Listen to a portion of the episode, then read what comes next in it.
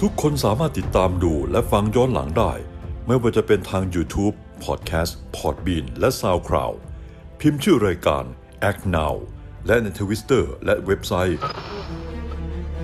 องค์กรต่อต้านคอร์รัปชันออกมาเรียกร้องให้ทุกหน่วยงานงดรับของขวัญในช่วงเทศกาลปีใหม่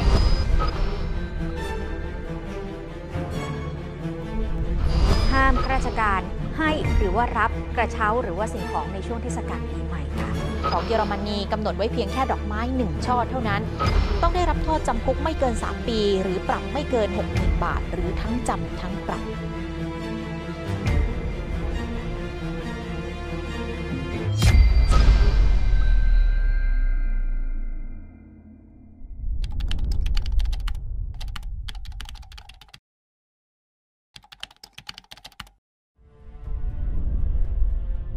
ปปชรู้สึกชื่นชมนะครับที่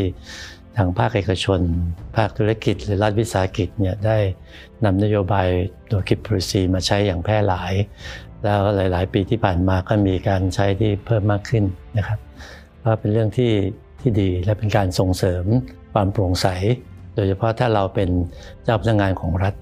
เรื่องของการรับมอบทรัพย์สินหรือผลประโยชน์อื่นใดเนี่ย ในระดับแค่ไหนเพียงไรที่มันเหมาะสมที่มันไม่เกินเลยไปจนกระทั่งเป็นเรื่องของการรับสินบน หรือการไปผูกพันตัวเราเองเข้ากับสิ่งที่เราได้รับ แล้วก็ทำให้เราต้องตอบแทนในสิ่งที่ไม่ถูกต้องตามกฎหมาย เพราะฉะนั้นหลังจากที่มีกฎหมายปี 42 เนี่ยเราก็การรับทรัพย์สินหรือประโยชน์อื่นใด โดยธรรมจัญญาเนี่ยปปชก็ประกาศกำหนดไว้ว่าจะต้องไม่เกิน 3,000 บาท แต่จริงๆเนี่ยเราในชาวปปชเองเนี่ยเราก็ไม่กล้าจะรับหรอก ฟังว่าหลาย ๆ หน่วยงานนะใช้คำว่า no gift เลยเนี่ยก็ถึงบอกว่ารู้สึกชื่นชม แล้วก็เป็นการช่วยส่งเสริมงานของปปชนะครับอย่างอย่างมากเลยครับ เราก็พยายามส่งเสริมกันว่าอาจจะให้ของที่เล็กน้อย เป็นสิ่งที่เราประดิษฐ์เราทำกันเอง ในเทคโนโลยีปัจจุบันในการสื่อสารในปัจจุบันเนี่ยมันมีหนทางอีกมากมายเลย ซึ่ง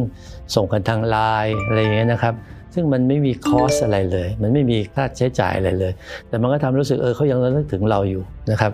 เราสามารถจะส่งความรักความผูกพันความระลึกถึงกันได้ โดยไม่จำเป็นต้องมอบอะไรกันมากมายเลยมันอยากให้เกิดกันมากกว่านี้อีกครับ ถ้าผู้นำองค์กรมีนโยบายตรงนี้เนี่ยนะครับ